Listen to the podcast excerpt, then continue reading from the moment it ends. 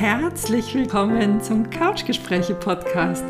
Mein Name ist Petra Oleni, ich bin hier dein Podcast-Host und wenn ich gerade kein Couchgespräch führe, dann stehe ich Menschen in fordernden Situationen als Lebensbegleiterin zur Seite, schenke Orientierung, Perspektivenweite, aber vor allen Dingen ein beherztes Ja zu dem, was das Leben gerade parat hält.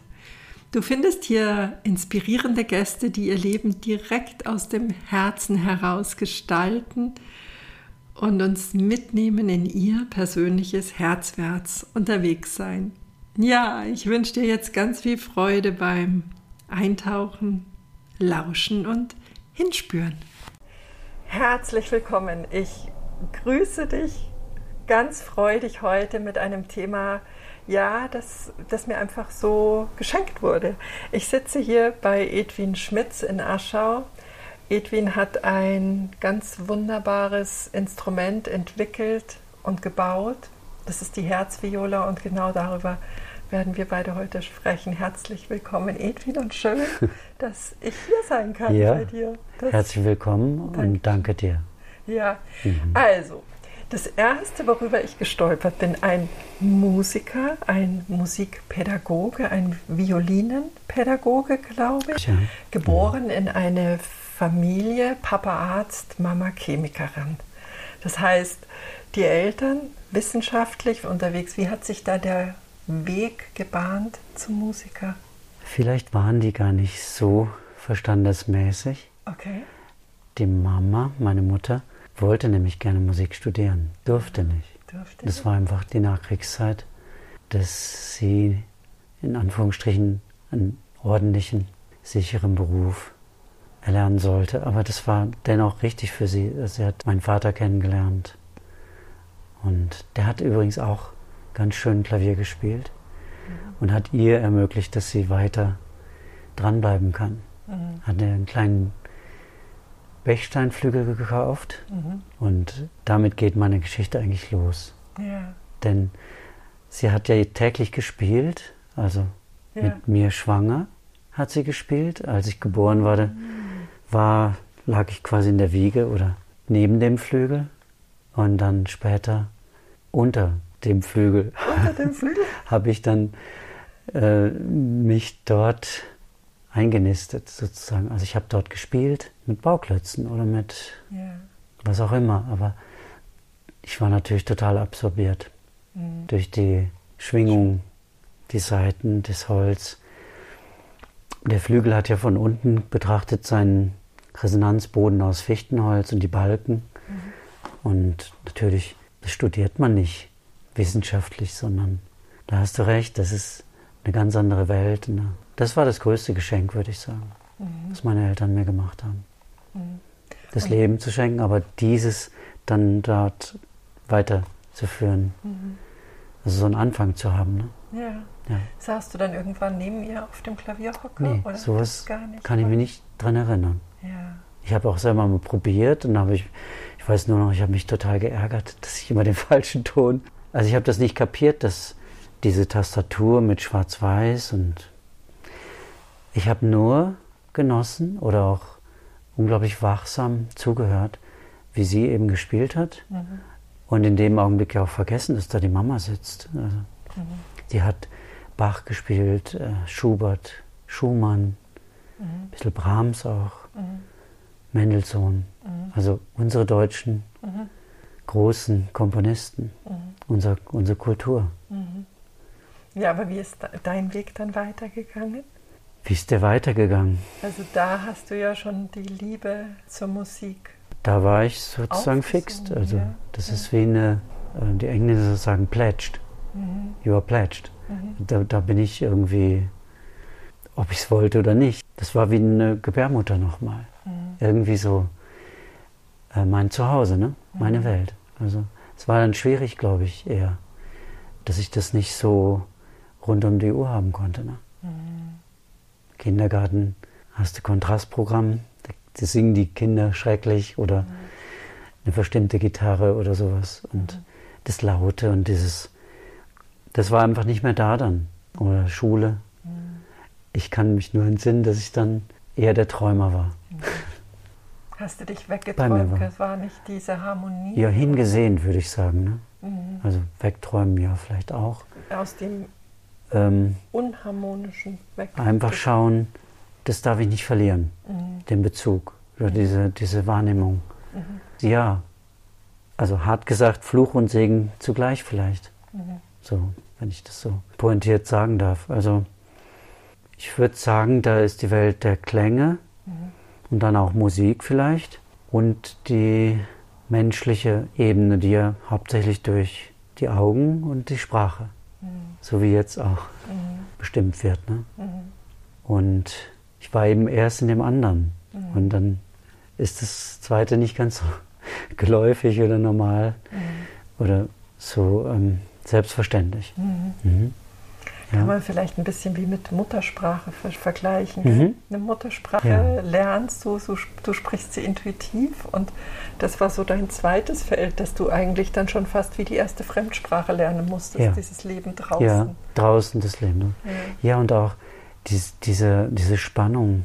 Mhm. Ich meine, ich hatte nicht immer ein leichtes Verhältnis mit meiner Mutter mhm. als Mensch, mhm. aber dann den, diese Quelle mhm. für das Erstrige zu haben, dieses wunderbare, vollkommene und dann zu sehen, oh, der Mensch passt irgendwie nicht ganz zu dem Bild oder dem, was ich dann als äh, Qualität ausgemacht hatte, so muss die Quelle sein oder Weißt du, was ich meine? Oder? Ja, total. Wahrnehmungen sind ja nicht deckungsgleich und dadurch ja. verwirrt auch die Wahrnehmung. Gell?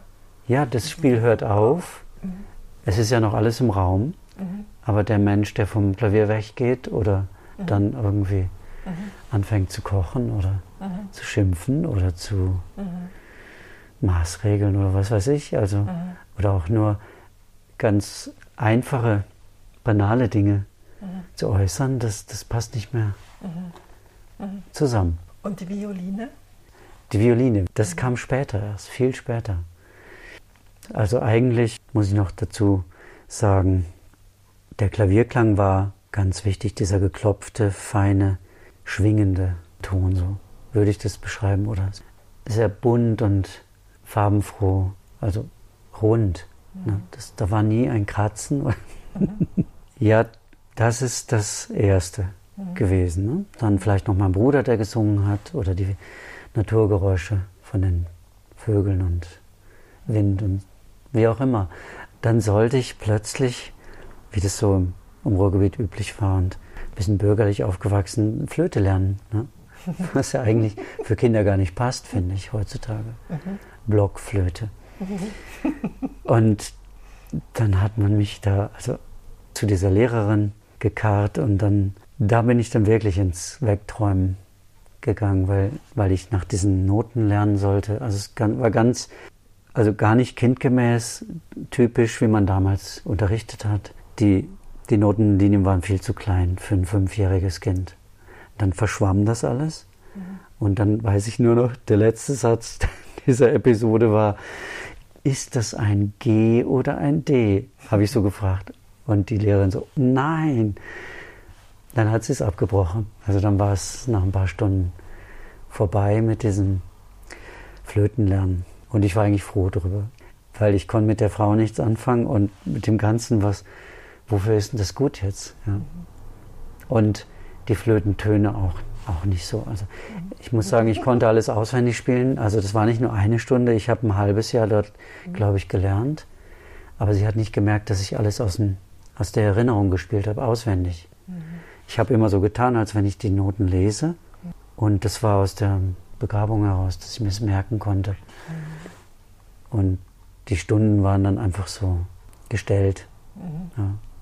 Aber irgendwann ist es aufgeflogen, mhm. dass ich das nicht wirklich lese, sondern nur erinnere oder einfach die Musik in mir wiedergebe. So.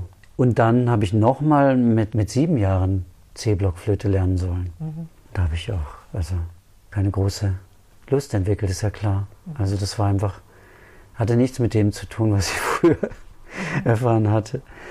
Und dann hatte sie aber einen, einen Mann, der war Konzertmeister in einem Orchester. Mhm. Und der hat manchmal geübt Geige und irgendwann Da war ich aber schon zehn Jahre, sagen meine Eltern. Du hast doch gutes Gehör, du könntest jetzt Geige lernen. Mhm. Also es war immer so, ich wurde gefragt, aber eigentlich war es schon entschieden. klar, entschieden, das machst du. Mhm. Habe ich genickt, habe ich gesagt, ja, okay, wenn ihr wollt, wenn ihr meint. Und dann bin ich dahin zu dem und konnte alles sofort.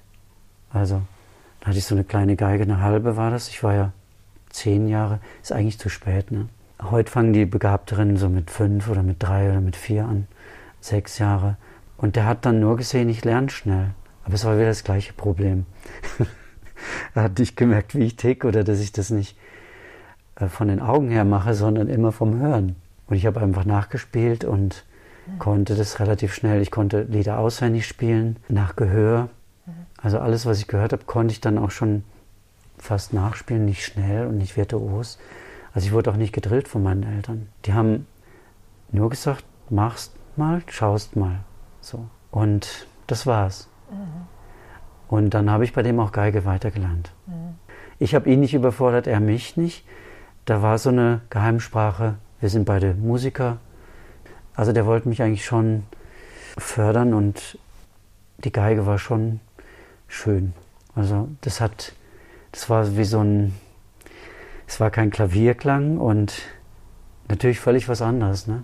Mhm. Mit dem Bogenhahn die, die Saiten da in, mhm. in Bewegung, mhm. Schwingung zu versetzen. So ist das gekommen. Mhm. Also als, als frisch gebackener Gymnasiast eigentlich. Mhm. Zeitgleich habe ich dann den Geigenunterricht begonnen. Das habe ich weitergemacht. Ich konnte eigentlich nicht aufhören, aber ich habe auch, ich habe auch mich nicht dagegen ausgesprochen. Mhm. Und dennoch dann?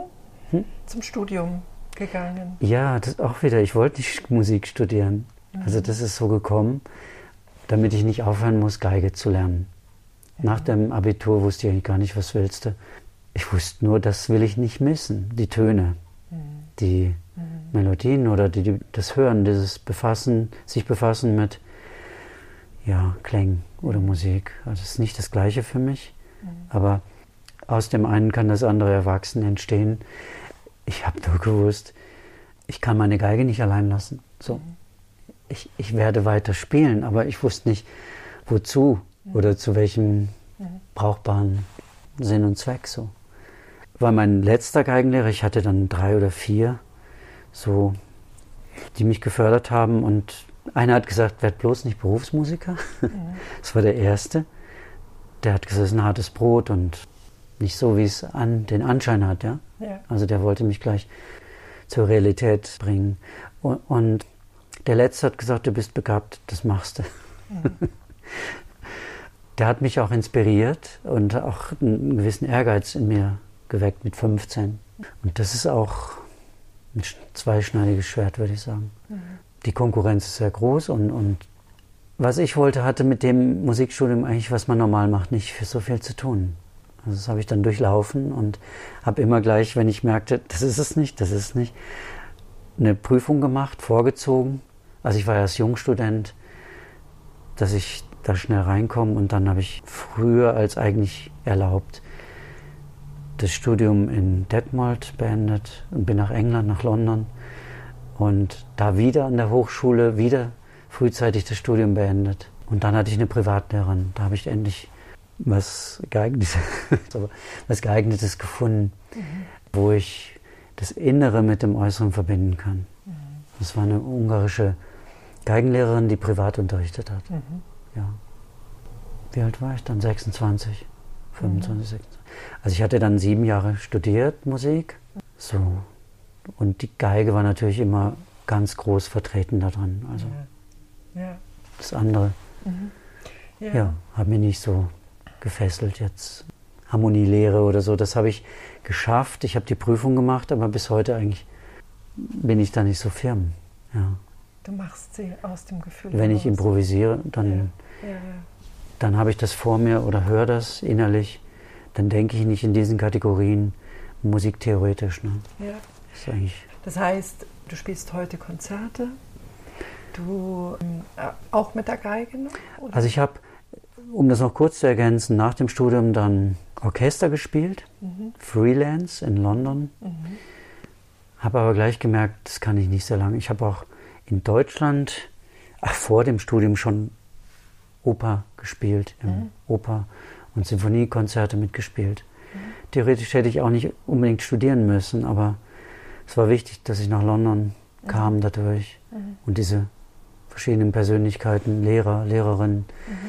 Kennengelernt habe, Kulturen, das, das Ganze, was mir dann Spaß gemacht hat auch. Mhm.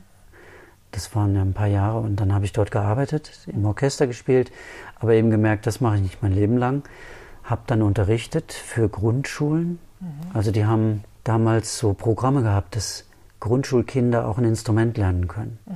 Aber leider nicht Einzelunterricht. Ich bin ja eher so ein Sorgfältiger, der, der den Kindern das dann ganz, also wie soll ich sagen, ganz genau und in Ruhe und auf das Kind eingehen. Achtsam. Ja, achtsam bestimmt. Kann man sagen, das Kind anleitet und auch schaut, was kommt vom Kind und mhm. wir gehen da in eine seelische Welt ganz klar. Mhm. Und dort war das eben so 25 Minuten für fünf Kinder in der Gruppe. Und die kamen dann mit ihren Kisten, muss man sagen. Also es waren also keine Geigen richtig.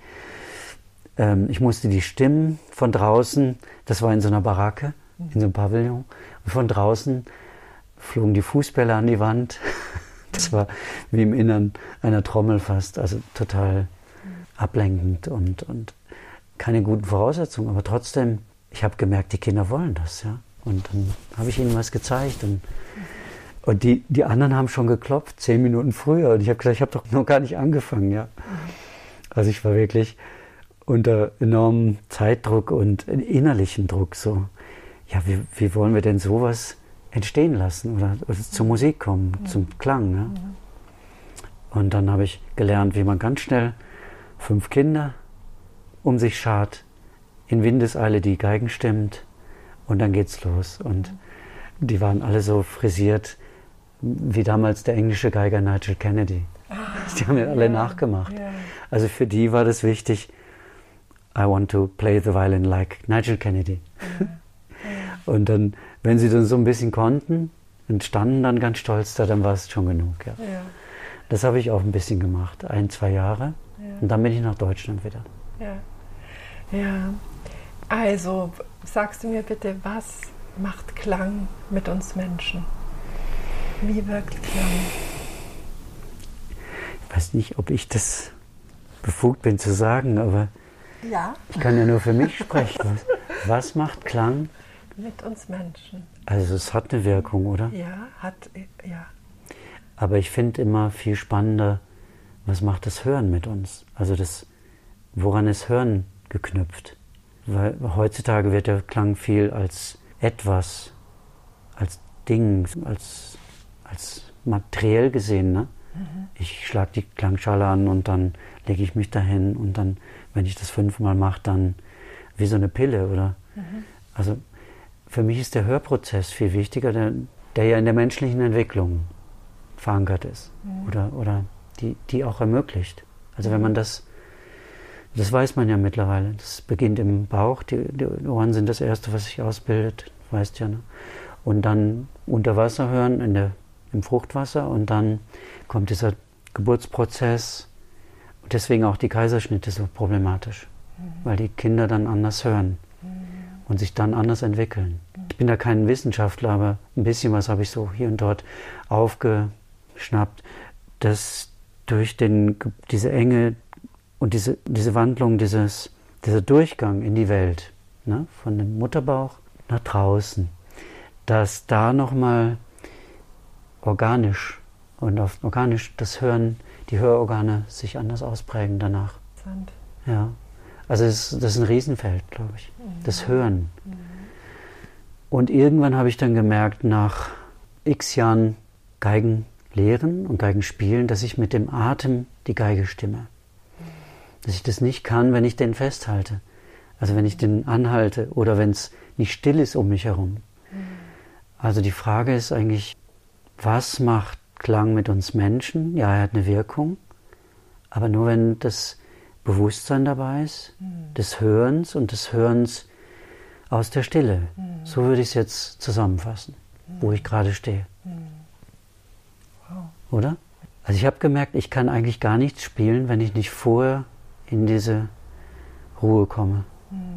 Und einen Moment mich von der Außenwelt auch nochmal ab, nicht abwende, aber nicht trenne, aber nochmal so an die Quelle gehe, nach innen.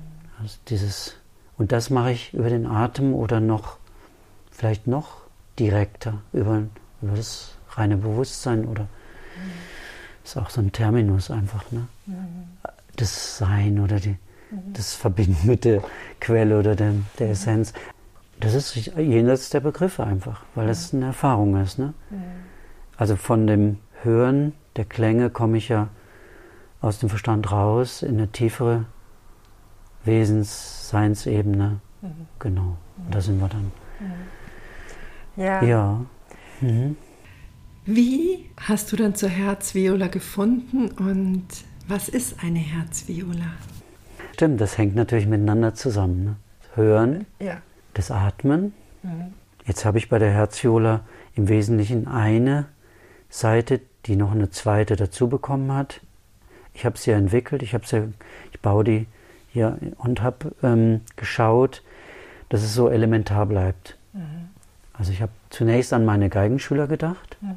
und zwar die, die körperlich noch so klein sind, dass sie so eine Mini-Geige brauchen, und denen wollte ich was Besseres geben. Also die Herzviola wäre dann so ein so eine Ersatz, ein schwingendes Holzinstrument. Damals war es gedacht, dass die Kinder ihre Beseeltheit nicht verlieren während des instrumentalen Lernens. Das war der erste Gedanke. Ja? So könnte ich es ausdrücken. Also es gilt für Kinder so zwischen vier Jahre frühestens, weil früher unterrichte ich keine Kinder instrumental, wenn dann nur ganz frei, tänzerisch, spielerisch, am Boden, ohne Augen, ohne Sprache möglichst. So. Mhm. Die Dreijährigen, das finde ich nicht gut, wenn die schon so Geige lernen im üblichen Stil, ja. Aber von den Vierjährigen, mit denen ich zu tun hatte, bis sieben, achtjährig, weil dann kann man eine Geige auch lernen, die schon gut und fein klingt. Und darunter die kleinen Größen, das ist eigentlich nicht in Ordnung. Mhm man baut ja, das sage ich immer wieder, man gibt ja auch sechsjährigen Kindern nicht so ein kleines Klavier. Mhm. Die haben ja auch ein vollwertiges Klavier. Und aus dem Gedanken, dass sie einen vollwertigen Klangkörper bekommen, habe ich die Herziola erfunden und gebaut und ausprobiert. Wie klingt denn das an sich für mich als Mensch und dann wie ist es mit der Kinderwelt? Und dann haben wir eben bald gesehen, dass es nicht die Kinderwelt alleine ist, sondern auch Menschen, die eben aus der Welt scheiden, also die demenzkrank sind, sich langsam verabschieden von der Außenwelt, bis zu solchen chronischen Krankheiten oder, oder sterbende Grund ja, existenzieller Krankheiten oder Krisen oder auch aufgrund des Alters einfach. Ne? Mhm. Das Lebensende mhm. natürlich mhm. kommt. Und dann kann ich die Herzviola aufgrund ihrer Wirkung gut beschreiben. Also es gibt immer die ebene Wirkung oder auch wie ist die jetzt gemacht? Wo, zwei Seiten hatte ich jetzt gesagt. Das ist nur ein Schwingungsgerät. Also viele Sachen sagen auch Gerät dazu, mhm. was mich gar nicht äh, stört. Also Herzviola ist heilpädagogisch mit einem Nutzen behaftet, dass es einfach Menschen zu sich führt und hilft an ihre innere Kraft, auch eine spirituelle Kraft, sich anzuschließen. Ja.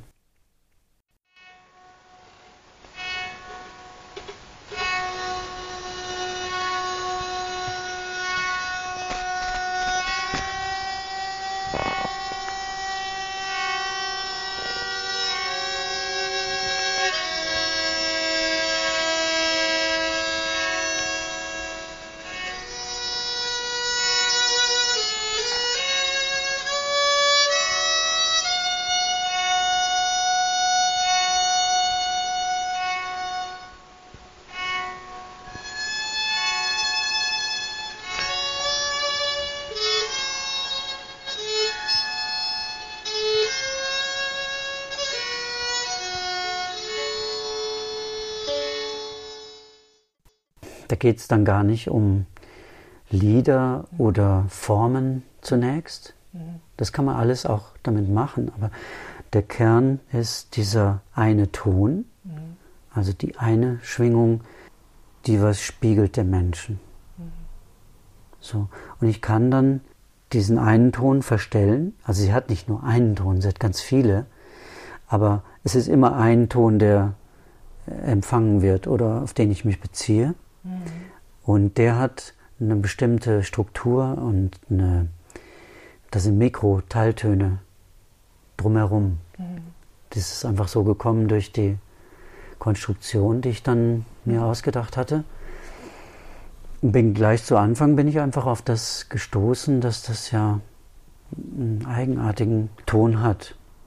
Also so eine Tonstruktur, die ich so noch nicht gehört habe. Dann habe ich weitergemacht, sonst hätte ich das auch gelassen, wieder nach einer Weile. Mhm. Ja. Und zu dem Herz kam es eigentlich nur aus didaktischen Gründen, weil ich immer noch anfangs dachte, das ist für Kinder, die Geige lernen wollen. Ja.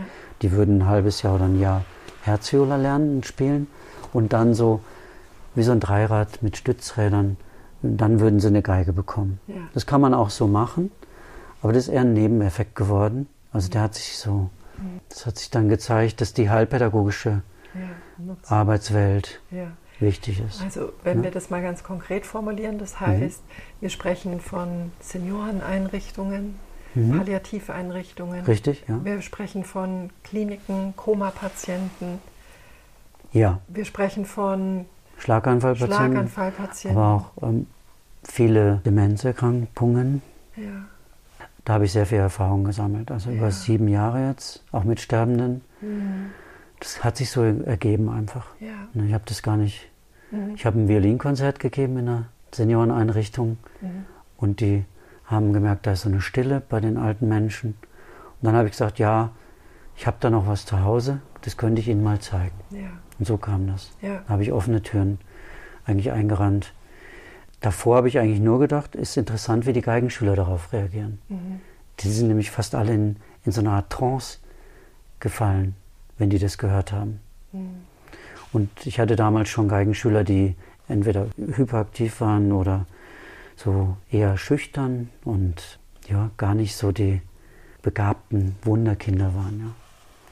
Und bei den Therapiefeldern würde ich auch noch die psychosomatischen Erkrankungen, also Tinnitus oder Migräne oder alles, was da so leibseelisch zusammenhängt, mhm. wo man den Leuten immer ein Krankheitsbild gibt. Mhm. Und sobald ich mit der Herzviola gekommen bin, ich hatte einen Freund, der ist in die Psychosomatik dann gekommen, sechs, zwölf, zwölf Wochen sogar. Damals mhm. war das noch länger. Und dann hat er gesagt, komm mal da mit deiner Geige mal hin, spiel mal für uns und so. Mhm. Und dann haben die gesagt, boah, das ist ja viel besser als autogenes Training. Und also mhm. die haben das so scherzhaft ein bisschen gesagt, aber auch, es hat ihnen gut getan. Und dann haben die sich da ähm, entspannt und fast hingelegt mit dem Matt und haben dann Blumen sprießen sehen und alle möglichen Bilder sind denen gekommen. Das hätte ich nie vermutet. Und das war mit der Herzviola ja eindrücklich. Also dann habe ich ein paar Projekte auch gemacht, Pilotprojekte hier und dort. Und einige Ärzte haben mir das dann bestätigt, dass da Therapeut ja schon Nutzen ja. drin ja. liegt, gell? was den einzelnen Menschen wirklich ernst nimmt. Mhm. Ich glaube, ein Teil ist auch der Erfolg, dass der Ton Menschen verschiedenster Herkunft und Alters und so weiter, Kulturkreis, äh, die fühlen sich angesprochen und ernst genommen. Mhm. Da ist plötzlich der, das Setup, der Rahmen, der therapeutische Rahmen ist weggefallen mhm. und auch diese Eingruppierung oder diese, wie nennt man das? Ja, einfach diese, diese Stempel, gell, aus ja, der Stempel, Diagnose, genau. Äh, ja, dass ja. man in die Schublade. Genau. Also das wird ein Mensch vor mhm. und zwar nicht, weil ich so nett bin oder ähm, achtsam, vielleicht auch spielt das mit eine Rolle, aber das haben, haben man gemerkt, wenn die selber dann noch mitgespielt haben oder andere, die Herzviola mhm. eingeführt haben. Ähm, das ist der Klang selber, der den ganzen Menschen irgendwo durch äh, erreicht und irgendwas Herzen. anschwingen lässt. Also mhm. da hört es dann fast auf mit der Wissenschaft, würde ich sagen. Ist einfach empirisch belegt oder nachweisbar, mhm. aber sehr schön. Ja. Und deswegen mache ich das gern weiter. Ja, Und deswegen öffnen wir da, glaube ich, auch heute mal ganz groß den Raum, dass das genau dort auch Einzug hält, wo Menschen diese Wohltat brauchen. Gell? Ja, ich sehe, ich ähm, arbeite jetzt auch in Schulen mhm. und sehe die Kinder, die hätten so viel zu geben auch. Ja. Also, und die brauchen mehr Ruhe, ja. wie ich eben ja gesagt habe auch. Und das Musische, das macht gleich so einen Schalter, legt es um. Mhm. Bei den Kollegen auch, Kolleginnen, mhm. Wie auch in der Schülerschaft. Also mhm. das ist einfach ein ganz anderes Zusammenleben und Arbeiten dann, mhm. wenn man das mehr hätte. Mhm. Also wenn, Kann man davon ja.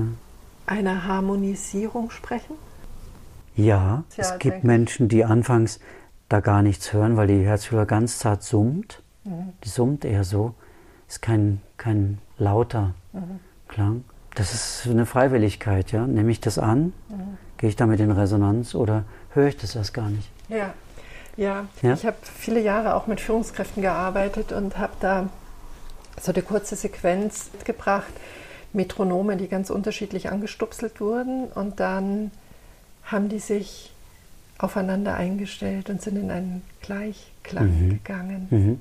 Und für mich gibt es. So ein Rhythmus. So ein völlig einheitlich mhm. haben die dann geschwungen. Mhm. Es hat eine Weile gedauert, aber dann, und so stelle ich mir das auch vor, gell, dass man sich dann auf einer Frequenz trifft.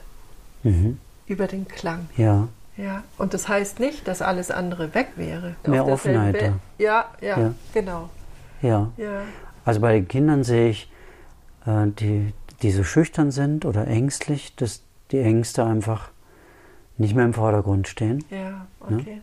Ne? Mhm. Ehrlich gesagt, ich glaube, dass viele Kinder äh, eine große Fähigkeit zur Selbstregulation haben. Ja. Die brauchen gar nicht so viel über den Kopf. Glaube ich auch, dass ja. der Verstand da gar nicht im Vordergrund Also wenn man die lässt und dann ja. das nicht an die Person bindet, an eine Autoritätsperson, dann ist die Herzviola mhm. sofort der Freund oder mhm. auf vielen Ebenen. Also ich weiß nicht, ob das interessant ist. Das Instrument kann ich ja einfach nur empfangen, aber auch selber anfassen, ohne dass es aufhört zu schwingen. Mhm. Ja. Das heißt, ich kann damit spielen, wie ein Spielzeug. Mhm. Und bei einer Klangschale oder bei einem Monochord, da ist eher dafür nicht taugt. Ne? Hört auf, das hört auf oder ja. das ist zu kühl oder das ist zu schwer oder zu technisch, zu groß, zu sperrig ja. und so. Ja. Und das ist mehr wie so eine Puppe. Ja, das stimmt. Auch so gestaltet. Ja, und die Form. Mhm. Achso, da war ich gar nicht eingestiegen eben. Dieses Herz. Mhm. Das kam eben daraus, dass ich dachte, die Geigenschüler nehmen das an den Hals mhm. und damit es denen nicht wegrutscht, mhm. mache ich so eine Einbuchtung. Mhm. Und er ursprünglich wollte ich einen Schmetterling machen. Mhm. Und der hat ja auch so Einbuchtungen. Mhm. Und dann habe ich aber gemerkt, nee, die kleinen Kinder mit drei, mit vier, fünf, sechs Jahren, der Arm ist zu kurz. Ich muss das halbieren, den, den Schmetterling. Und dann habe ich das obere einfach mhm. dann bei der Konstruktion äh, weggelassen und die zusammengeführt. Und unten war die Einbuchtung und dann ist dieses Herz entstanden. Schön. Und wie hat dich die Herzviola gefunden? Muss ich jetzt schlucken. Ähm, wie kommt das alles? Ich weiß das jetzt gar nicht. Also, das hat sich ja, sie war ja nicht ganz fertig, aber eigentlich schon. Es, ich würde sagen, okay, ich würde sagen, das ist aus dem spirituellen Raum gekommen, wo wo diese ganz eine Schwingung ist. Und die war dann auch in meiner Wirbelsäule und dann habe ich geschaut mit dem Holz, das will ich aus Holz machen. Ja, und dann, also ganz konkret, das war, die Kinder waren am Spielen und wir kamen von einer Reise von, von den Großeltern zurück und im Zug hatten sie so Schmetterlinge gemalt. Mhm. Und dann habe ich gedacht, ja, das könnte es sein. Nimm, nimm, mal den Schmetterling.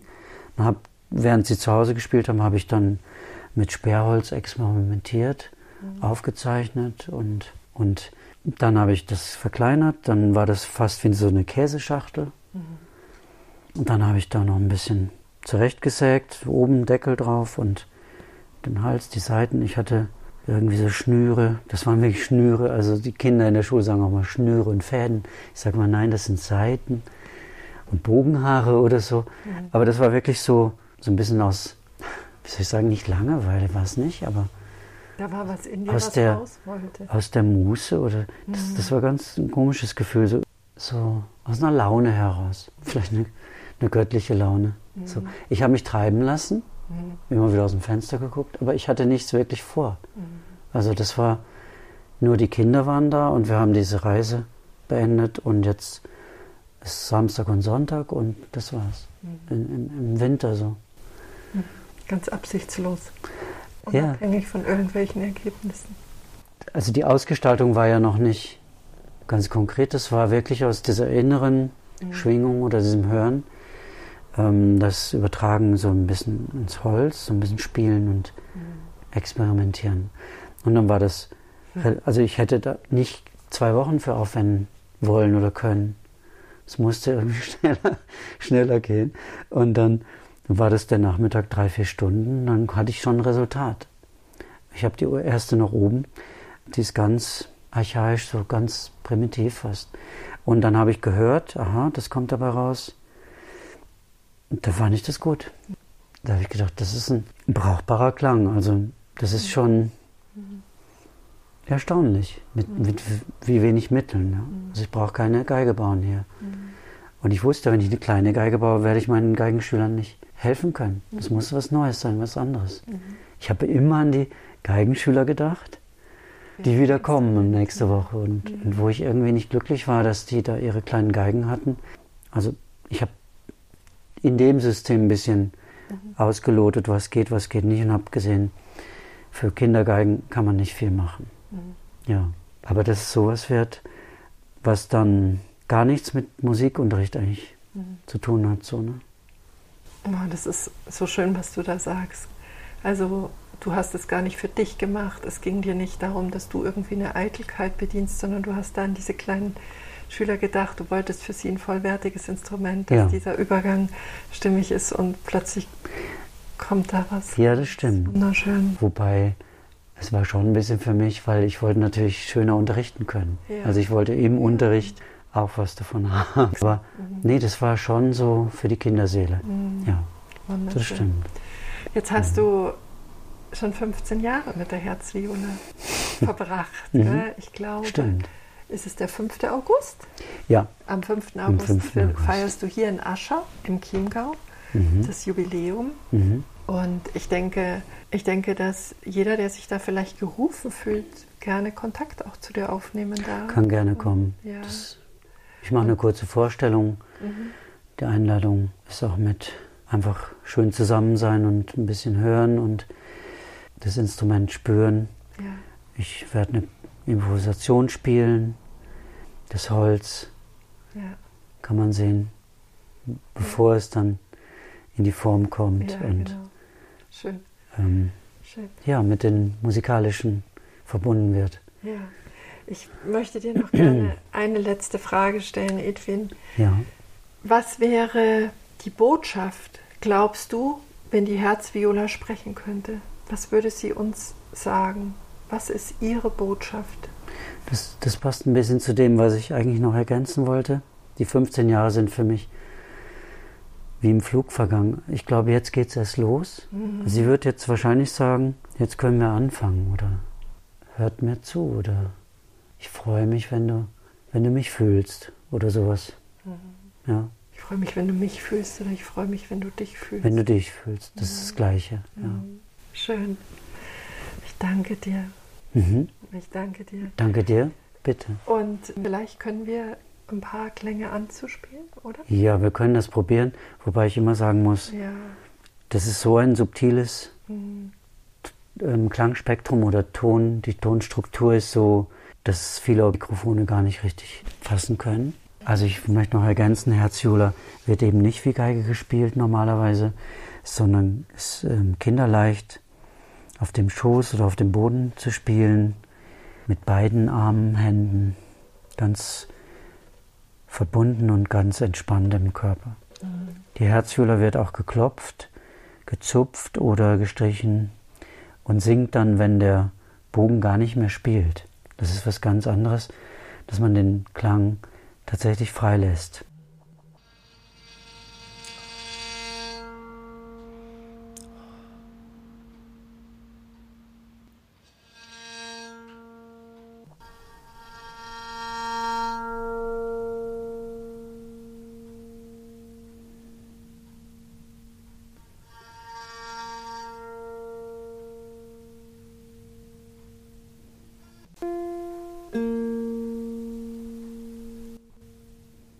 Ja, ich bin jetzt gerade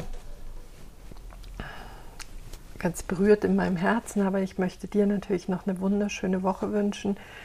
Ich verlinke die Webseite von Edwin wie immer unter dem Podcast. Und ja, wenn es dir möglich ist und wenn du dich gerufen fühlst, schau doch bei Edwin vorbei und habe eine Woche in wunderschöner Verbindung mit dir selbst und fühle dich ganz warm umarmt von mir herzlichst.